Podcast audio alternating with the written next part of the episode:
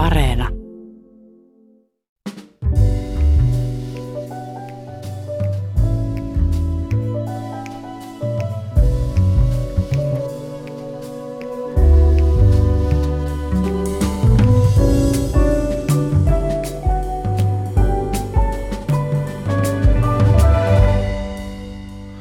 Hyvät ihmiset, kaksi uutisaihetta dominoi nykyään median otsikoita.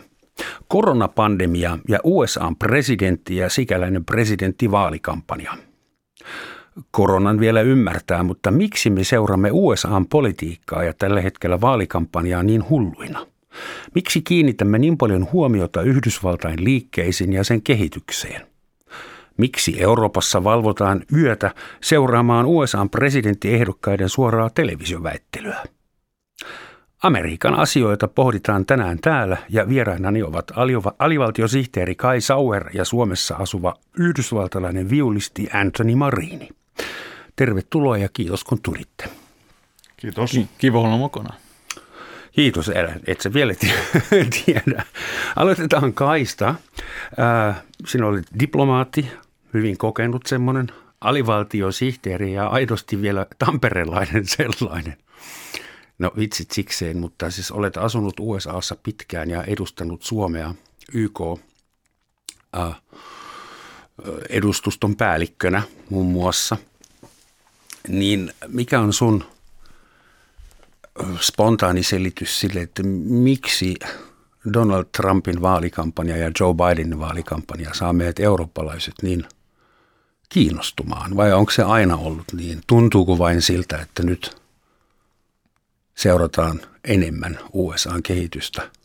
No joo, tämä on tietysti va- valtava laaja, laaja kysymys. Itse olen asunut yhteensä kahdeksan vuotta Yhdysvalloissa, mutta New Yorkissa, joka ei välttämättä ole niin kuin, äh, Yhdysvallat, äh, mutta tietysti siellä matkustellut ja, ja seurannut niin kuin Yhdysvaltojen politiikkaa hyvin pitkään ja mun niin kuin lyhyt vastaus tuohon sun, sun kysymykseen on, on tietysti se, että, että, että Yhdysvaltain vaalit, niillä on merkitystä koko maailmalle.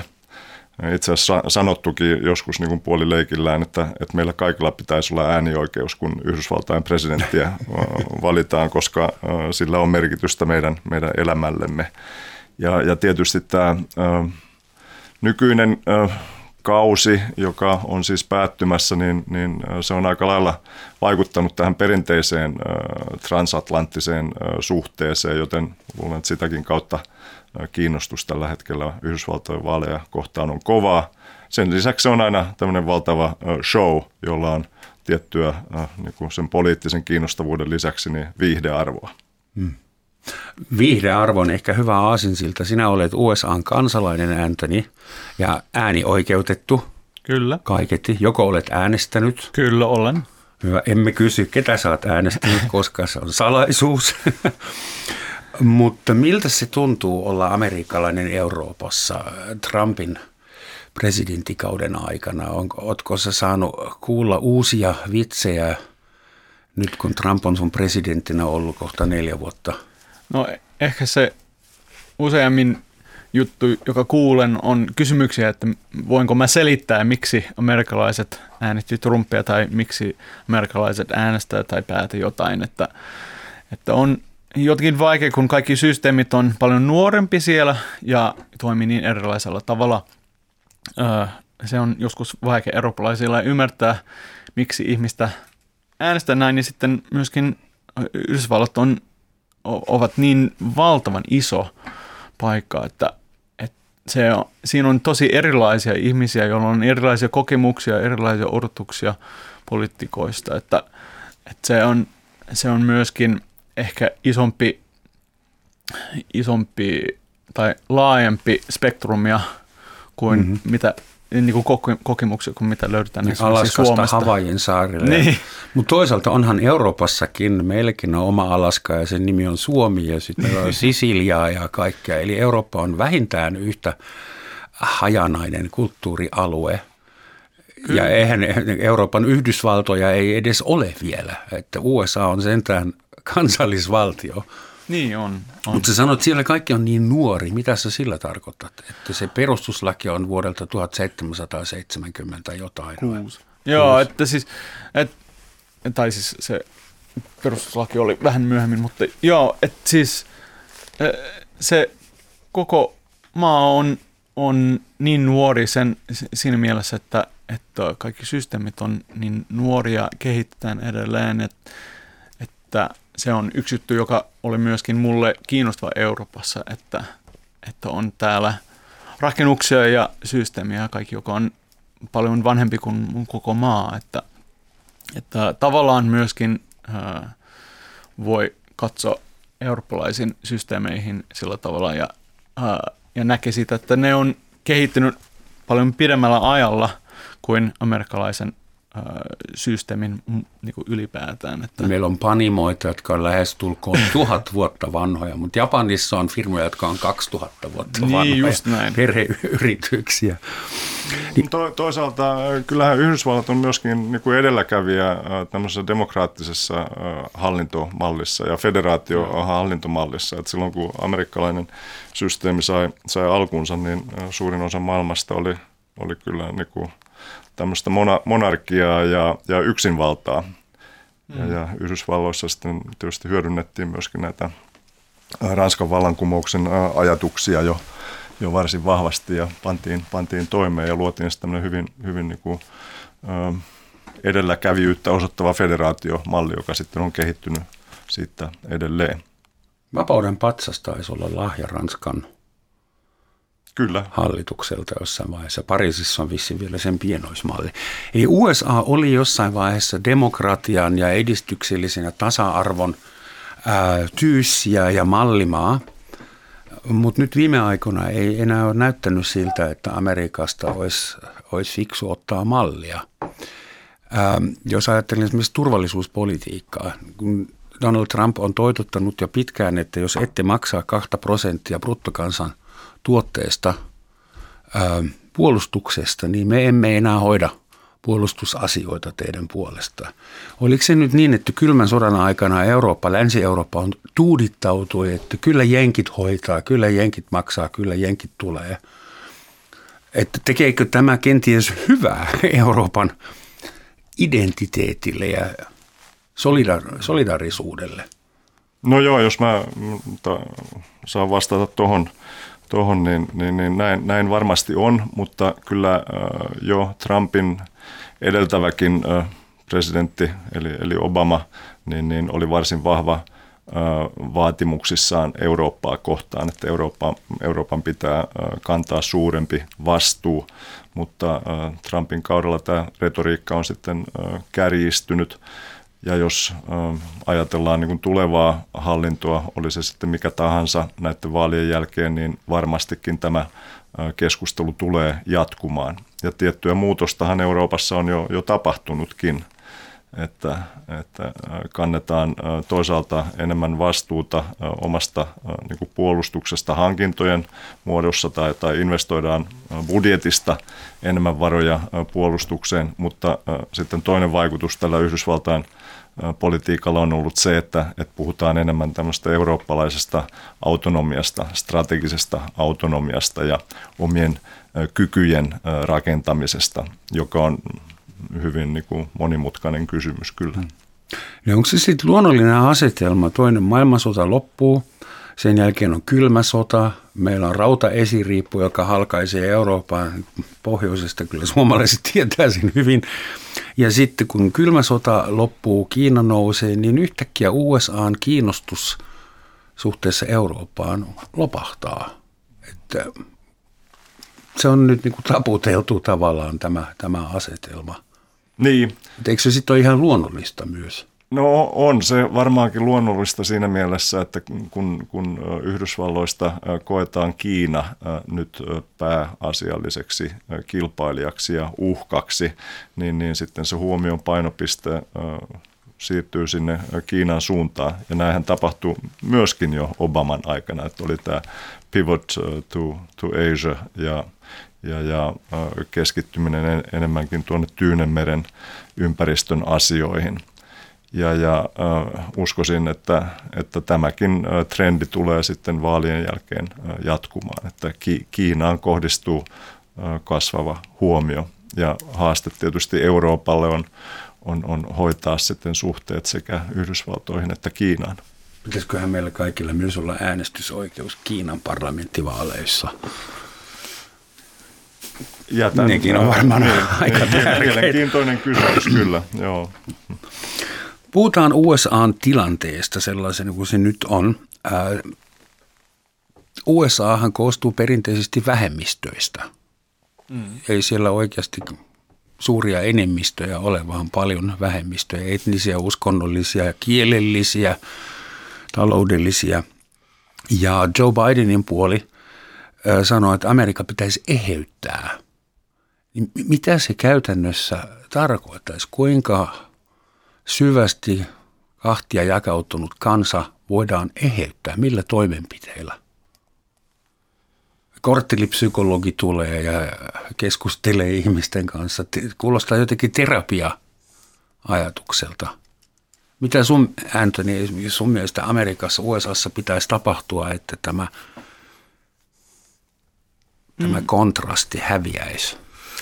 No, mä en usko, että se on niin, että se kontrasti täytyy häviää, mutta siitä, että pitäisi ymmärtää parempi eh, muiden näkökulmia ja muiden kokemuksia ja ja se, joka on ollut tullut tosi vahvasti esiin nyt viime vuosina, on, on erilaisia äh, kärsimysaiheita, josta eri, erilaisia vähemmistö, vähemmistöllä on niin omassa historiassa ja, ja kaikilla on vähän vaikea saada tai niin kuin uskoa, että muita, joilla ei ole se sama, sama tausta, voi ymmärtää sitä ja, ja ehkä sitä, mitä mitä Vice President Biden etsi uh, nyt hänen uudessa kampanjassa on sitä, että si, se, sellaista yhteisymmärrystä voi, voi luoda ja voi yrittää uh, yhdistää taas siis Yhdysvallat sillä tavalla, että, että ei ole enää niin paljon, tai siis että ne rajat, joka on nyt tosi selkeästi eroteltu vähemmistöjen välissä, ei ole niin sellaisia äh, aadistavia, että se on hmm. vain niin kuin rikkaus. Että Millaisilla toimenpiteillä äh, saadaan kansa taas puhumaan niin kuin kuilujen yli ja, ja kadun toisen puolen kanssa myös? Se on vaikea, vaikea sanoa. Mulla ei ole suoraan vastausta siihen, että, että se, se on yksi toinen kysymys, joka tulee usein mulle amerikkalaisena, että, että mitä pitäisi tapahtua niin, että – että, että ei, tule, ei tule enempää tällaista niin kuin eroteltua ää, porukkaa siellä ää, Amerikassa. Ja tietysti se retoriikka, joka käytetään, on nyt tosi ää, vahva ja vakava ja, ja se vähän estää sellaista yhteisymmärrystä, että mutta mä uskon, että suurin osa, siis normaali ihmistä ja myöskin poliitikoista, joka on siellä niin kuin senaatissa ja, ja House of Representativesissa, että, että suurin osalla on kyllä se halu äh, palauttaa siihen, siihen normaalikeskusteluihin ja, mm-hmm. ja sellaisiin niin kuin, hedelmi, hedelmällisiin, hedelmällisiin keskusteluihin. Ja me tarvitaan vain pieni tauko tästä, tästä niin kuin soda, niin kuin enes sodasta että et, niin kuin ihmistä yrittää niin paljon piirtää niin selkeästi linjoja vähemmistöjen välissä. Sä puhut jo sodasta ja tarkoitat nyt tätä, tätä keskustelukulttuuria ja retorista kulttuuria, niin. niin miten se on riistäytynyt niin pahasti käsistä niin lyhyessä ajassa? Eli nyt tulee joka päivä semmoisia statementteja, lausahduksia, jotka vielä 50 vuotta sitten – ei olisi ollenkaan sopinut politiikkaan. Mm. Semmoista ei vaan sanottu mm. vähän aikaa sitten.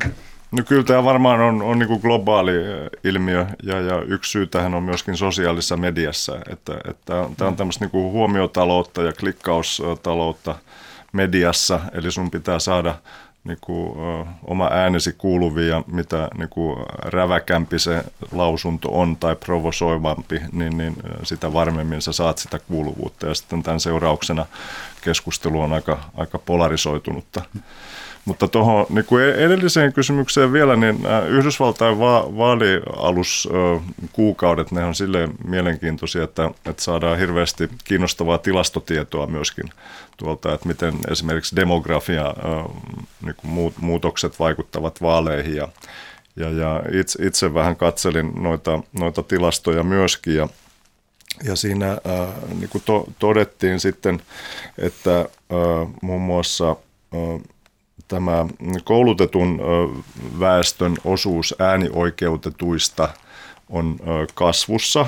Se on kasvanut neljä prosenttia viime vaaleista, jolla saattaa olla vaikutusta.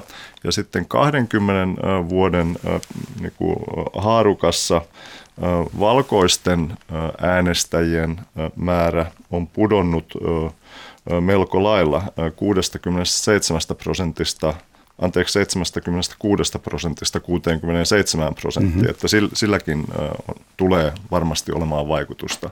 Ja näitä muuttujia on toki paljon, paljon enemmän näiden mainittujen lisäksi. kysymys, miten koulutettujen äänestäjien osuus voi neljän vuoden aikana nousta neljällä prosentilla? Että yhtäkkiä kaikki päättänyt, päättänyt, nyt mä koulutaudun vai niin, voi, no käsittääkseni Yhdysvalloissa rekisteröidytään äänestäjäksi, mm. joten ehkä tässä neljän vuoden aikana on tapahtunut sitten jotain kehitystä.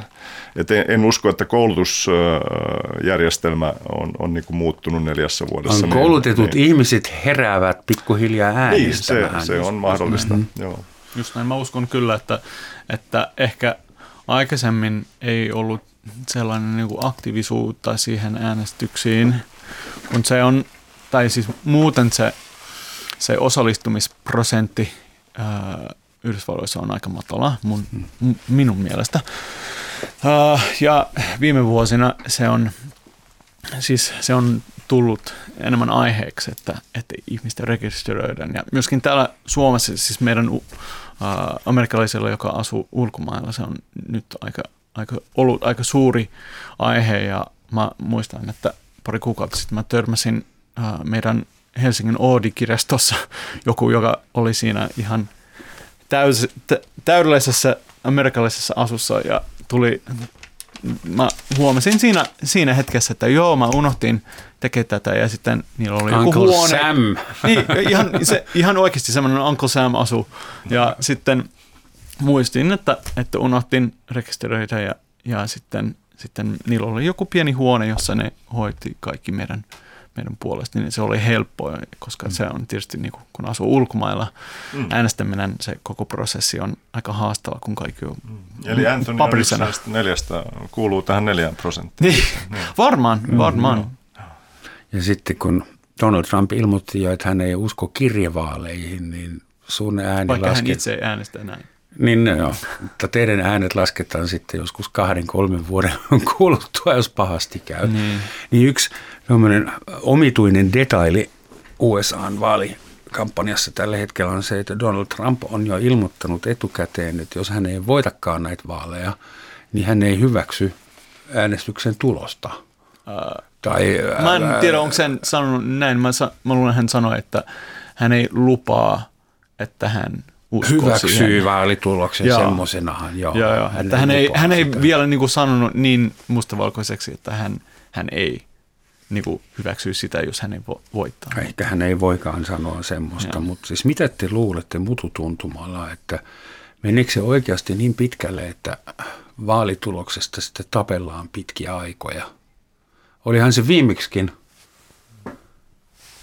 kun jonkun osavaltion äänet piti laskea muistaakseni mm. vielä toistamiseen tai peräti mm. kahden. No, mä luulen, että nyt korona ja siis pandemian aikana se tulee joka tapauksessa venymään se koko prosessi. Koska jos ihmistä ei, ei, ei voi tai ei uskalla äänestää niin kuin, ö, paikan päällä, jos ne tekee sen niin kuin postissa tai siis niin kirjallisena, sitten, sitten se koko prosessi kyllä muuten on tosi erilainen kuin se on koskaan ollut ja tulee, ja erityisesti nyt on ollut leikauksia amerikkalaisen postin kanssa, että sitten kaikki hidastuu ja hankalauttaa, että se on hyvin mahdollista, että, että se koko prosessi vain sitä varten venyy, mutta, mutta se on mun mielestä se on melkein mahdoton oikeasti ennakoida, mitä, onko se oikeasti näin, että, että jos hän ei voita ja jos suurin osa äänestykset, joka on häntä vastaan, tulee kirjallisena, että, mm. että onko se sitten, meneekö se sitten näin. Mä luulen, että kukaan ei voi sitä ennakoida. Samalla tavalla kuin kukaan ei olisi voinut ennakoida, että hän voitti 2016 vuonna. Joku mm. varmasti ennakoi sen silloin niin. oikein. No onhan tästä kokemuksia silloin vuodelta 2000 Bush nuorempi ja Al, Al Gore ja kuinka mm. Floridassa sitten jouduttiin laskemaan äänet uudestaan ja mekin opimme uusia sanoja, niin kun se, se, niin se, se kun, kun on tämä reijityskone, jolla reitään niitä äänestyslipukkeita ja sitten sit jää se, se pieni paperin pala sit mm-hmm. re, reijästä, mikä se nyt oli. Th, oliko se joku thud, joku tämmöinen kuitenkin, en, en nyt muista tarkalleen, mutta sehän meni sitten korkeimpaan oikeuteen se päätös, eli, eli, eli jos vaalit oli, oli marraskuussa, niin, niin oliko se sitten vastaan joulukuussa, kun mm. se tuli se korkeamman oikeuden päätös. Eurooppalaisen ihmisen näkökulmasta amerikkalainen demokratia vaikuttaa aika kreisiltä ihan niin kuin kokonaisuudessaan. Amerikassa ihminen voi voittaa presidentinvaalit, vaikka joku toinen on saanut enemmän ääniä – niin, se on Euroopassa jo, on se kai meillä Euroopassakin mahdollista monessakin maassa, mutta se on hyvin harvinaista ja, ja yleensä näin ei tapahdu. Onhan se Amerikassakin aika harvinaista, Joo. ei, ei no. se kovin paljon tapahtunut, vaan pari kertaa. Ja sitten Amerikassa voidaan äänestää presidentti, joka ilmoittaa jo ennen vaaleja, että mä en sitten välttämättä tyydy siihen, miten te äänestäjät päätätte tai usko niin. sitä. Ähm, se luottamus omaan hallitukseen ja hallintoon. mä väittäisin, että Euroopassa ei luoteta kauheasti Amerikkaan tällä hetkellä. Että Euroopan poliitikot tietää hyvin, että meidän täytyy, ei kannata kauheasti nojata USAhan.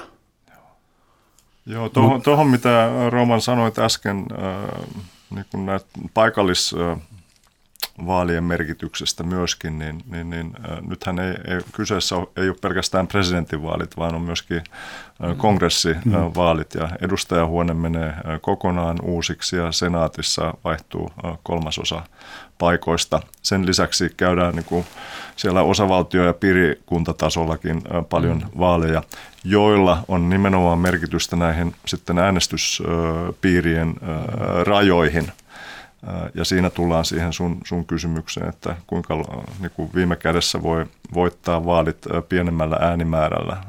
Ja siinä on merkitystä myöskin näillä äänestyspiirien rajoilla, kuinka niitä, niitä sitten vedetään. Että merkittävät vaalit nyt tulossa mm. niin monella Onko tavalla. se järjestelmä enää niin kuin ajan tasalla, jos se voi mennä niin mutkikaaksi?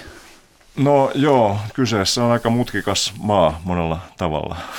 Et, et iso, iso maa, joka on hyvin niin kuin, äh, heterogeeninen monella tavalla. Et on, siellä on niin kuin, monta kulttuuria, niin kuin toi sun Eurooppa-rinnastus oli aika, aika lähellä, äh, vaikka nyt yksi, yksi kieli Yhdysvalloissa onkin, mutta on aika monta erilaista kulttuuria. Ja Virallisesti on yksi kieli, niin, käytännössä on, virallisesti on niin, nolla kieli. Ai niin, Yhdysvalloilla okay. ei ole virallista kansalliskieltä. Ei ole. Joo. Saksa hävisi vissiin jonkun äänestyksen joskus pari sata vuotta sitten. Näin, näin on tämä urbaani legenda ainakin. Mm. Joo. Joo. Mm, me puhutaan Euroopassa paljon USAn sisäisestä koherenssista, siitä kuinka lähellä hajoamispiste tämä monikulttuurinen liittovaltio mahtaa olla ja tuleeko vaalien jälkeen mahdollisesti jopa aseistautunut konflikti tai, konflikti tai katutappeluita siellä. Mikä on teidän mututuntuma, että kuinka, kuinka hajanainen USA tällä hetkellä on? No mä sanoisin, en, en ota niin kantaa, koska se on hirveän vaikeasti mitattavissa, mutta jos nyt kuuntelee äh, näitä vaalipuheita, niin, niin äh, uskoisin, että, että jos presidentti vaihtuu, niin tämä yhtenäisyyden korjaaminen tai yhtenäisyyden palauttaminen niin, niin vie kyllä presidentin päähuomion ainakin siinä, siinä alkukaudella hyvin, hyvin vahvasti, että on puhuttu paljon tämmöistä New, New Deal-politiikasta ja siinä on tiettyä yhtäläisyyttä tietysti myös tuohon Obaman, kun Obama aikanaan aloitti, niin, niin finanssikriisin jälkeen oli hieman vastaavassa tilanteessa, että talous oli, oli hyvin huonossa kunnossa ja se edellytti kyllä vahvoja toimenpiteitä ja sitten se, ehkä se ulkopolitiikan siihen keskittyminen oli, oli sitten tois, toisarvoista, että ensin, ensin kotimaan asiat kuntoon ja, ja sitten ulkopolitiikkaa. Obamahan oli hyvin eurooppalainen hahmo tavallaan. Tai siis eurooppalaisten oli helppo tykätä Obamasta. Niin, no. Ja hän oli, hän oli sopinut myös Pariisiin, Berliiniin tai Lontooseen ihan yhtä hyvin. Joo, ehkä. Oliko Trump sitten Amer- Amerikan kansan, sikäli kun semmoinen on olemassa, vastareaktio? Että kuinka te jenkit keksitte Obaman jälkeen äänestää Donald Trump presidentiksi? Mä luulen, että kukaan ei häntä keksinyt, että siis hän oli sellainen vastaus kysymyksiin monille amerikkalaisiin, joka halusi jotain eri kuin tavallinen poliitikko. Ja hän yritti silloin samalla tavalla kuin, kuin Joe Biden tekee nyt, vähän korostaa sitä, sitä jokapäiväinen miehen rooli, tai miten sanotaan suomeksi, että niin kuin everyday man, että, että hän on ihan tavallinen ihminen. Arjen että, sankari. Niin, että, että hän ei niinku, hän on niinku mennyt saman kouluihin ja, ja shoppanut samassa kaupoissa kuin kaikki muut amerikkalaiset. Hän oikeasti ymmärtää ne vaikeuksia, jo, joilla niinku suurin osa amerikkalaisilla on. Hmm. Ja se oli varmaan mitä oli silloin 2000, siis vuonna 2016 aika aika houkuttelevaa. Että, Vähän vaikea nähdä Donald Trump kansanmiehenä. Hän on reality show niin, mutta hän tapa ja puhua. rakennuttaja ja niin, mutta hän ihan tapa, tavallinen. Joo, hänen, hänen tapa puhua, hänen tapa lähestyä ihmistä, hänen tapa myöskin öö, selittää juttuja. Se on aika sellainen niin kuin vahvasti sellainen shoot from the hip Ta, tapa puhua, että se Hän ei ampuu tuntu... lonkalta Niin, okei. Okay. Joo, sanotaan suomeksi. jos, mä, niin, jos voi vähän niin kuin tulkita, ottamatta nyt kantaa siihen, äh, oliko, oliko hyvä vai huono asia hänen valintaansa, mm. mutta mi, mikä johti hänen valintaansa, niin kaksi pääsyytä. Yksi oli äh, äh, hänen vastaehdokkaansa Hillary Clintonin äh, asema, joka tavallaan he, heijasti sinne äänestäjien suuntaan ehkä semmoista entitlementtia, että hän, hän oli niin. Niin kuin oikeutettu äh, tähän tulevaan presidenttiyteen, joka sitten kääntyi äh, Trumpin äh, voitoksi. Ja toinen oli toinen tämmöinen ilmiö, oli tämä globaali rakennemuutos ja, ja mm. se, että, että tiettyjen sektoreiden työpaikat olivat hävinneet ja, ja Trump vetosi tähän äänestäjäkuntaan. Ja si, sitä kautta kyllä kyllä keräsi tavallaan niin kuin aika yllättävän, mm. mutta sitten viime kädessä tai jälkikäteen aika hyvin selitettävissä olevan voiton. Niin. niin. Mä ja. muistan esimerkiksi semmoinen vaalitilaisuus oli, äh, kun Donald Trump ja hänen kannattajansa huusivat kuorossa Hillary Clintonista lock her up, lock her up. Muistatte ehkä. Ja mm. Mun tuli mieleen, että Saksassa kyllä 30-luvun loppupuolella meillä oli jo vähän samantyyppisiä tilaisuuksia, joissa huudettiin, että lock maapa tai niin. Mm. sellaista. Joo, että niin kuin joo, ihan, joo. Aika uskomatonta, että semmoinen niin. voi tapahtua demokraattisen valtion vaali. Mm väittelyn Niin, ja u- uskoisin, että, että nämä 12 tai 2016 vuoden kokemukset ovat sitten määritelleet myöskin tätä demokraattien ehdokasasettelua niin. nyt 2020. Mm. Mm. Sä sanoit kai, että Donald Trump on presidentti sun mielestä osittain tai aika suurimmilta, suurilta osin sen takia, että me eletään somemaailmassa. Meillä on globaali, todella nopea network, jolle me voidaan jakaa ja luoda ja perkelöittää mielipiteitä. Mutta jos näin on, jos Donald Trump on uuden kommunikaation mediakulttuurimme tulos, niin seuraavahan on sitten vielä pahempi ja seuraava on vielä pahempi – koska meidän sosiaalinen media se on vasta alkamassa. Se on kymmenen vuotta vanha. Niin. Niin, siis mä, mä sanon, sa, käytiin somea niin kuin selittämään tätä yhteiskunnan polarisoitumista, äh, mutta siis some poliittisena äh, niin työkaluna, niin palveleehan se myös siis muitakin kuin populisteja. Et, et yhtä lailla ää, niin kuin perinteiset puolueet käyttävät sosiaalista mediaa. Obama oli itse asiassa Joo. sosiaalisen median ää, niin kuin edelläkävijä omassa vaalikamppailussaan ja itse asiassa Bidenkin on, on, on niin kuin käyttänyt sosiaalista mediaa. Mutta mä veikkaan, että Obama varmaan kysyi joltakin avustajalta, että hei, viittaanko me tämän, painanko, painanko enter vai annanko niin, olla? No varmaan oli isompi kone hänen takaa, joka varmisti, että kaikki oli just, just oikein, miten piti, piti olla. Ja tietysti siitä, mitä tulee Twitterillä ää, Trumpilta, se on ihan suoraan hänen, hänen suusta tai hänen sormista. Suorattamatonta. Että, niin. Mutta, mutta se, se, se ei välttämättä liity, tai siis se, että some kehittyy johonkin päin, ei välttämättä tarkoittaa, että se poliittinen keskustelu tai poliitikot keski, ö, kehittyy saman päin. Että se on vaan semmoinen työkalu, joka käytetään niin, että voi lähestyä ö, kansaan, mutta, mutta se, on, niin kuin, se tulee olemaan koko ajan niin kuin käytössä samalla tavalla kuin, jos mä mietin niin kuin omasta alasta niin kuin musiikkia, että niin kuin kuinka paljon käytetään nyt Facebook-mainoksia ja sellaista. Kyllä paljon enemmän nyt kuin, kuin 10 vuotta sitten tai 5 vuotta sitten edessä, että, että siis se retoriikka, joka Trump käyttää, ei ole, ei, ei ole tulos siitä somesta, mutta tietysti sen näkyvyys tulee somen kautta, sanoisin. Että, että se on hyvin mahdollista ja siis henkilökohtaisesti toivon, että, että se retoriikka pala, palautuu johonkin vähän niin kuin, en halua sanoa ta- tavallisiin niin kuin, tapaan, mutta vähän yhteiskunnioittaen hmm. tavalla. Toisaalta jos miettii Amerikan Yhdysvaltain presidenttejä, niin Ani harva heistä oli rehellinen. Jimmy Carter tulee mieleen, mutta sitten oli yksi nimeltä Nixon, joka sanoi, että I am not a crook.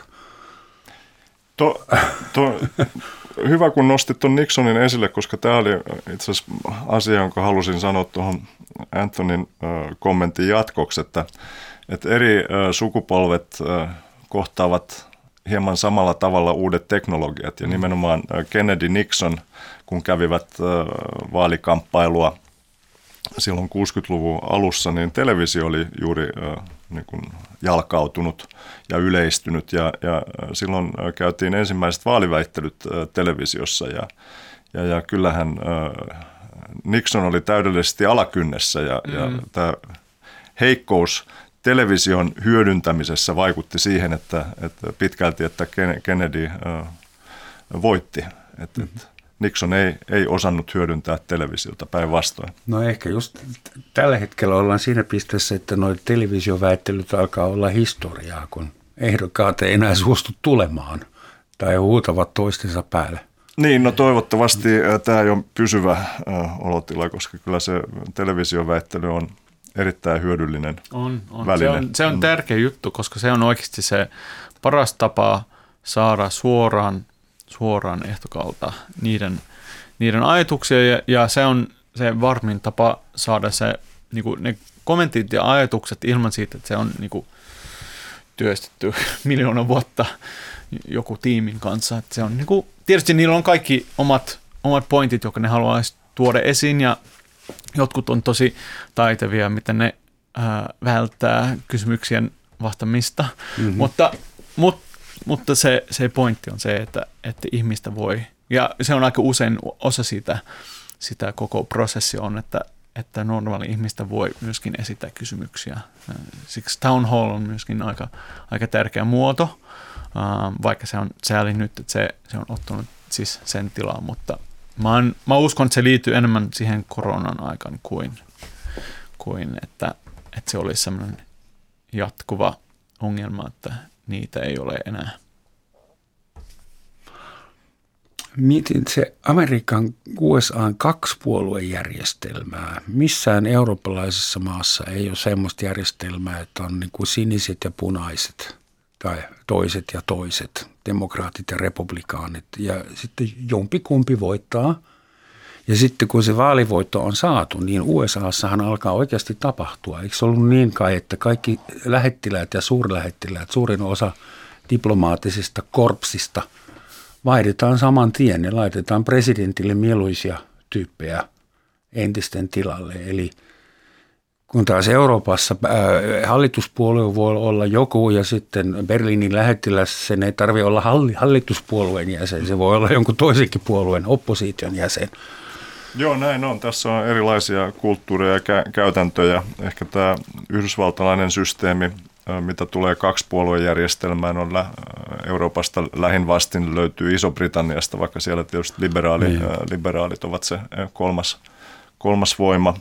Yhdysvalloissa nämä kolmannet voimat on, on pienempiä, mutta joskus ne onnistuvat kuitenkin vetämään ääniä toiselta puolelta niin paljon, että, että se sitten heijastuu toisen puolen, puolen voittona.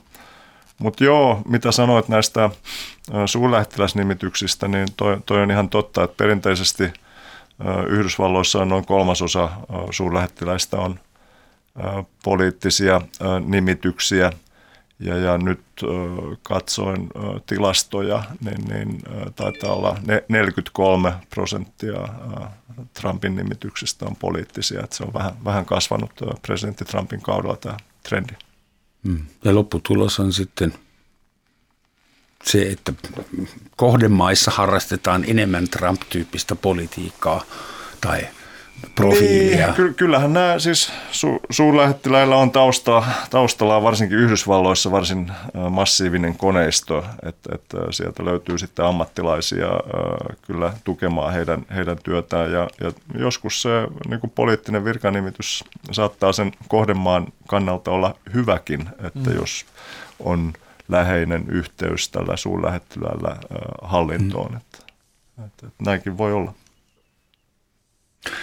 Yksi detaili tuli vastaan, että USAssa äänestyspäivä, se fyysinen äänestyspäivä, jolloin mennään urnille, mm. se on yleensä työpäivä, oh. eikä mikään viikonloppu. Ja jos joku... Tai siis ei ole mitään semmoinen lomapäivä myöskään, joka on jotain, josta monta ihmistä keskustelua, että pitäisikö se olla lomapäivä niin, että kaikki voi mennä – äänestämään ilman mitään ongelmaa, että ei pääse työn takia. Niin aiheuttaako se muun muassa sitä, että jotkut ei pääse äänestämään, koska heillä on työvuoro?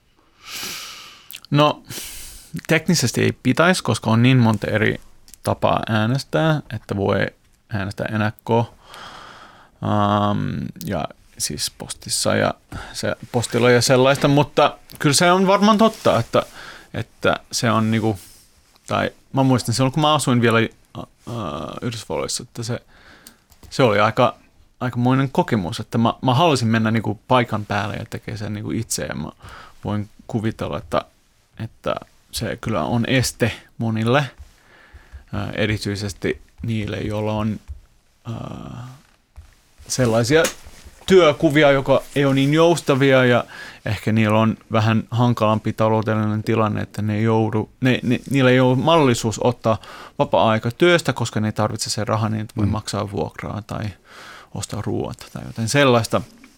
Mutta se on vaikea oikeasti piirtää suora linja siitä, että se, ei, se on niinku tavallinen työpäivä siihen asti, että onks, vaikuttaako se oikeasti montako amerikkalaista niin äänestää.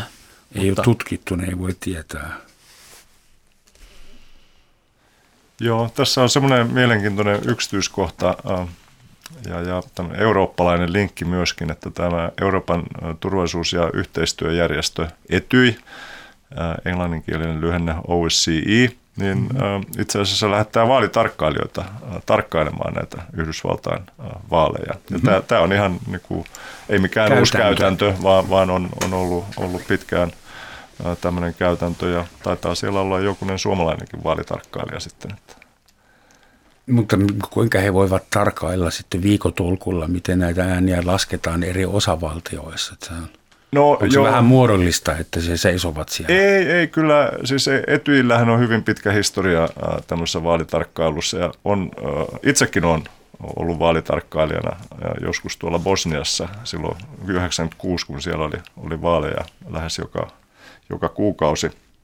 Ja, ja siis se etyi-homma, se toimii sillä että on, on pitkäaikaista tarkkailua juuri minkä mainitsit, että, että tarkkaillaan vaalikampanjaa, valmisteluja, sitten sitä vaali itse päivää, tapahtumaa, mutta myöskin laskentaa. Ja sitten on tämmöisiä lyhytaikaisia tarkkailijoita, jotka käyvät siellä vaalipäivänä ja, ja ovat siellä vaali vaali, mikä se on, vaaliasema tai sen vaalipaikan läheisyydessä. Ja mm. Äänestyspaikka. Äänestyspaikka, niin. Ja, mutta joo. he voivat sitten vain katsoa, että pakotetaanko se ihmisiä kolme kertaa sisään, estetäänkö jotakuta niin. menemään sitä sisään. Mutta se, mitä sitten myöhemmin näille lapuille tapahtuu, niin No kyllä, tarkkailijat on, on läsnä ja varmaan on uskoisin, että Yhdysvalloissa on myöskin paljon kansalaisjärjestöjä, joilla on, on mm. niin kuin, oikeus tarkkailla vaaleja ja tietysti puolueiden edustajat on siellä läsnä, joka sitten valvoo tätä laskennankin toimeenpanoa. Hmm. Jos ajatellaan vielä Euroopan ja USAn suhteita, Trumpin yksi keskeinen slogan oli Make America Great Again, hmm. ja se ei ollut Trumpin idea, vaan Make America Great Again, se käytettiin jo 50-luvulla. New Deal esimerkiksi – lanseerattiin silloin samalla sloganilla ja Making America Great Again, se on niin kuin vanha juttu ja sitä on joo, tehty, joo. tehty monta kertaa, mutta Trumpin strategia oli irtisanoutua aika monistakin sopimuksista. Pariisin ilmastosopimus ja näitä muita.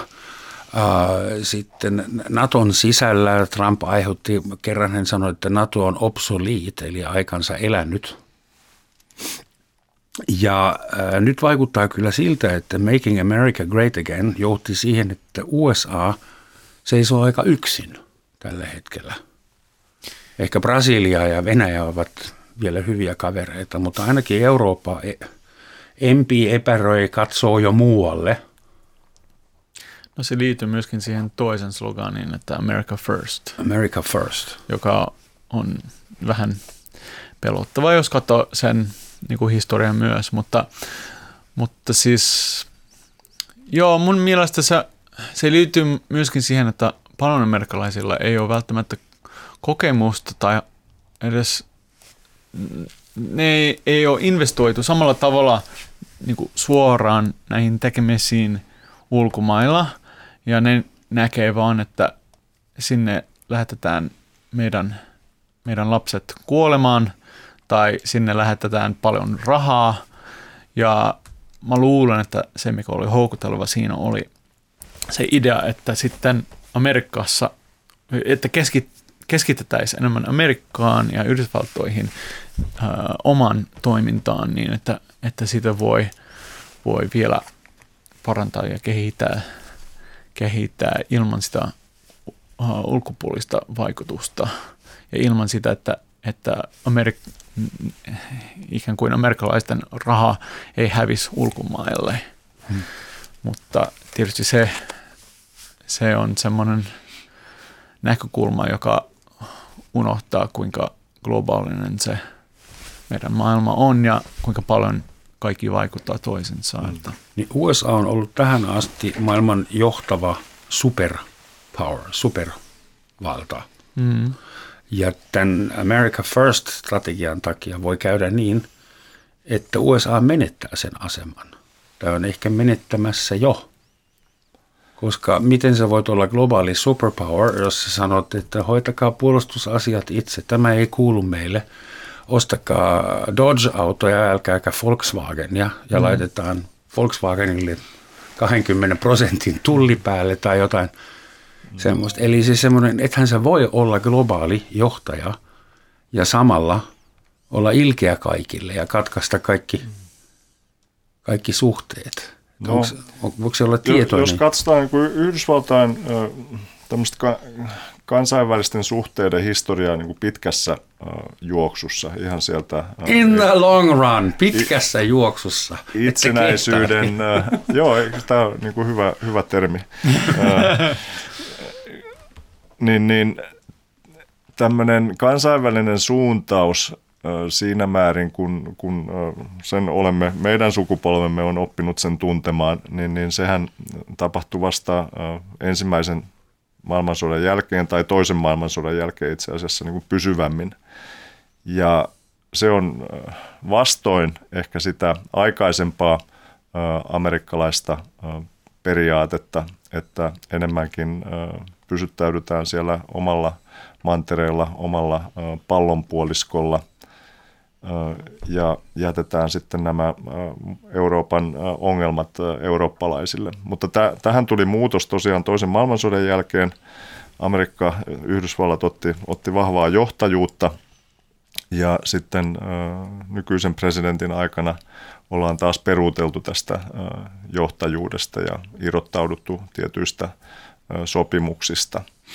Mutta kyllä sanoisin, että niin kuin transatlanttisia suhteita on kyllä tarkasteltava niin kuin, ei pelkästään tämän niin kuin, kuluneen neljän vuoden kautta, vaan, vaan niin kuin pitkässä aika, pisemmällä aikavälillä. Ja jos niin kuin kauppaakin tarkastellaan, niin Eurooppa, Euroopan unioni jopa ilman Isoa Britanniaa on se tärkein kauppakumppani Yhdysvalloille – yksi biljoona tai triljoona, riippuu kumpaa kieltä käyttää, niin, niin, niin on, on kaupan arvo. Dollareita, uh, euroja, no se on uh, melkein sama. Uh, mutta niin, niin, joo, tää, nyt taidetaan puhua uh, dollareista ja sitten neljä biljoonaa tai triljoonaa oli, oli suorien investointien arvo, että puhutaan niin todella suurista luvuista. 12 mm. nollaa on, on tässä tässä luvussa ja, ja siinä niin kuin Kiina, Kiina kyllä, kyllä kalpenee. Ja tämä kauppa on, on ollut Euroopalle itse asiassa ylijäämästä. 153 miljardia oli, oli ylijäämä vuonna 2019. Suomi, Yhdysvallat, sama juttu. Että Yhdysvaltojen asema on siinä mm, kolmas, kolmanneksi, neljänneksi suurin kauppakumppani tai vientimaa ja meille, meille ollut tähän saakka ylijäämästä myöskin. Että, että hyvin, hyvin tärkeä suhde ja tulee sellaisena säilymään. Tämä nyt on vähän pitkä, pitkä puheenvuoro, mutta tämä ei voi lopettaa ilman niin kuin viittausta tuohon, tuohon Kiinaan, joka niin kuin toistan tulee säilymään niin kuin Yhdysvaltojen keskeisempänä huomion kohteena sekä talous- että turvallisuuspoliittisesti. Ja, ja, ja siinä kyllä Yhdysvallat tarvitsee Eurooppaa kumppanina mutta Eurooppa ei ole helppo kumppani, koska... Kuka se edes on se niin, Eurooppa niin, ja kenen kanssa joo, täytyy joo, puhua? Koska meidän, meidän sisällä on kuitenkin aika monta äh, niin kuin ma- maata, joilla on sitten äh, erilaisia intressejä Kiinan, Kiinan suuntaan. Tästä tulee niin kuin mielenkiintoinen keskustelu seuraavien vuosien aikana. Se myöskin, myöskin sitä, että, että siitä, että, että jos Yhdysvallat yrittää vähän niin kuin keskittyä oman, oman maahan ja niin kuin America First tyypistä, jos menetämme meidän superpower-statusta. Ja mä luulen, että se ei riippu, miten saa, miten sä selität, mikä se tarkoittaa olla superpower. Että jos, jos se tarkoittaa kuinka, kuinka monta aseisia sulla on, tai niin kuin, montako niin kuin nuclear warheads sulla on, sitten kyllä, mm.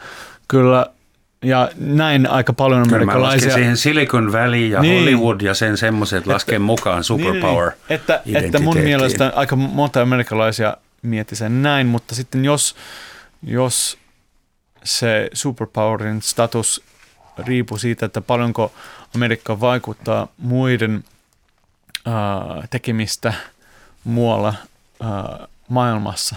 Sitten totta kai se, se tavallaan vähän niin kuin menettää se, se korkea asema, joka on ollut niin kuin rakentamassa monta vuotta, mm. että, että vaikka luulee, että, että jos lähti pois näistä, näistä, näistä siis äh, jos lähtee, se englanniksi. Ei, siis uh, agreements, niin kuin sopimuksia, sopimuksista. Et, sopimuksista, että sitten että se, se ei välttämättä antaa se, sellaista vahvuutta, joka se voi, niin, että sä voit tulla takaisin siihen pöydän ja neuvotella joku parempi diili. Hmm. Että, että aika usein se vaati siitä, että sulla on pitkäjänteisempi ö, strategia ja vähän amerikkalaisena harmittaa, että ollaan niin kuin palaut, palautettu siihen nollaan moniin asioihin. Niin kuin kun, puhut, kun mietitään, miten ää, Amerikan ää, suhte muihin maihin, jos mietitään niistä sopimuksista, joka on nyt läht, ää, josta Trump on niin kuin, poistanut Amerikkaa, että se on niin kuin, harmi. Trump on bisnesmies ehkä enemmän kuin poliitikko. Hmm.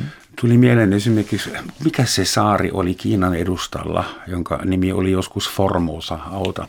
Taivan. Taivan, joo, sorry, oli Black Hole. Sri Lanka tuli koko ajan mieleen, takavasemmalta. Ceylon. Ceylon, joo.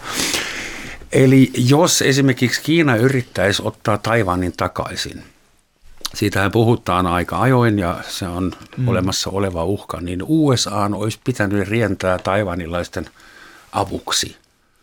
Mutta tässä uudessa maailmanjärjestyksessä niin ehkä Trump on sitä mieltä, että äh, ei kuulu meille liian kallista.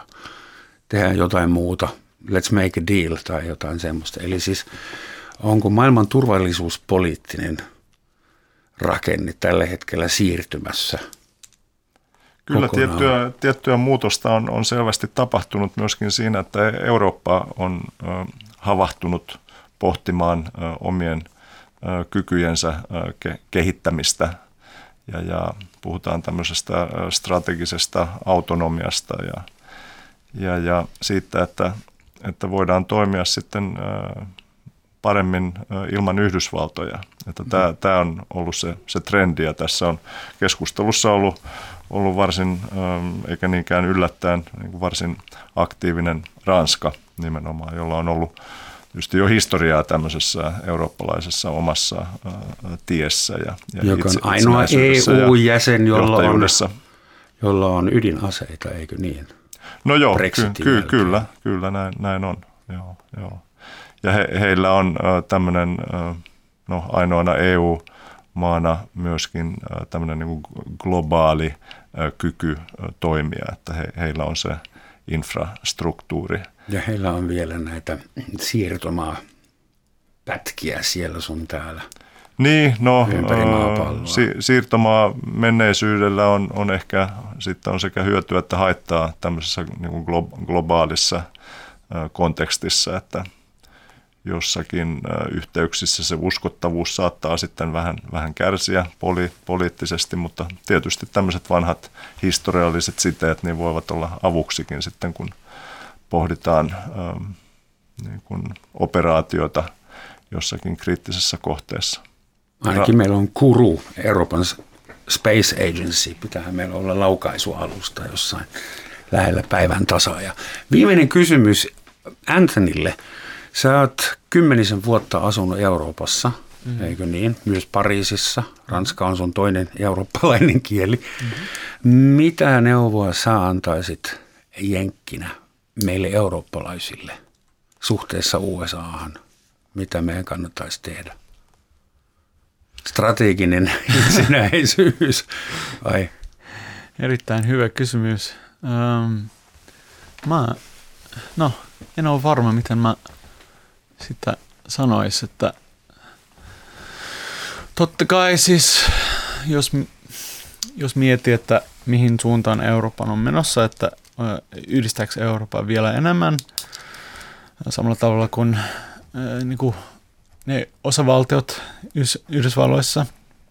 Se on, no, siinä on, meillä on sitten esimerkki, että miten se, se voi toimia ja ne haasteet, joka voi siinä olla ja minusta se, mikä on se paras juttu Euroopassa ja toivon, että se säilyy niin kuin myöskin su- tulevaisuudessa on se, monikulttuurisuus ja se niin kuin rikkaus, joka on olemassa kaikissa näissä eurooppalaisissa maissa. Ja, ja se on jotain, joka tietysti amerikkalaisena, juu, amerikkalaisena öö, siis, öö, on tosi tärkeä, mutta ollaan amerikkalaiset ensin ja musta se on tosi kiva, että täällä on erilaisia kulttuureita.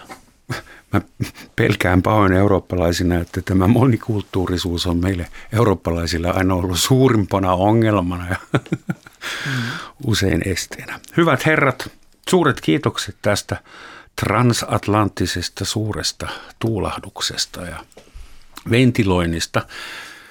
Tähän loppuun vielä sitaatti ja se tulee edesmenneen George Bush vanhemman suusta – en pidä parsakaalista. Olen inhonnut siitä lapsesta asti, kun äitini pakotti minua syömään sitä. Ja nyt minä olen Amerikan Yhdysvaltain presidentti, enkä syö enää koskaan parsakaalia.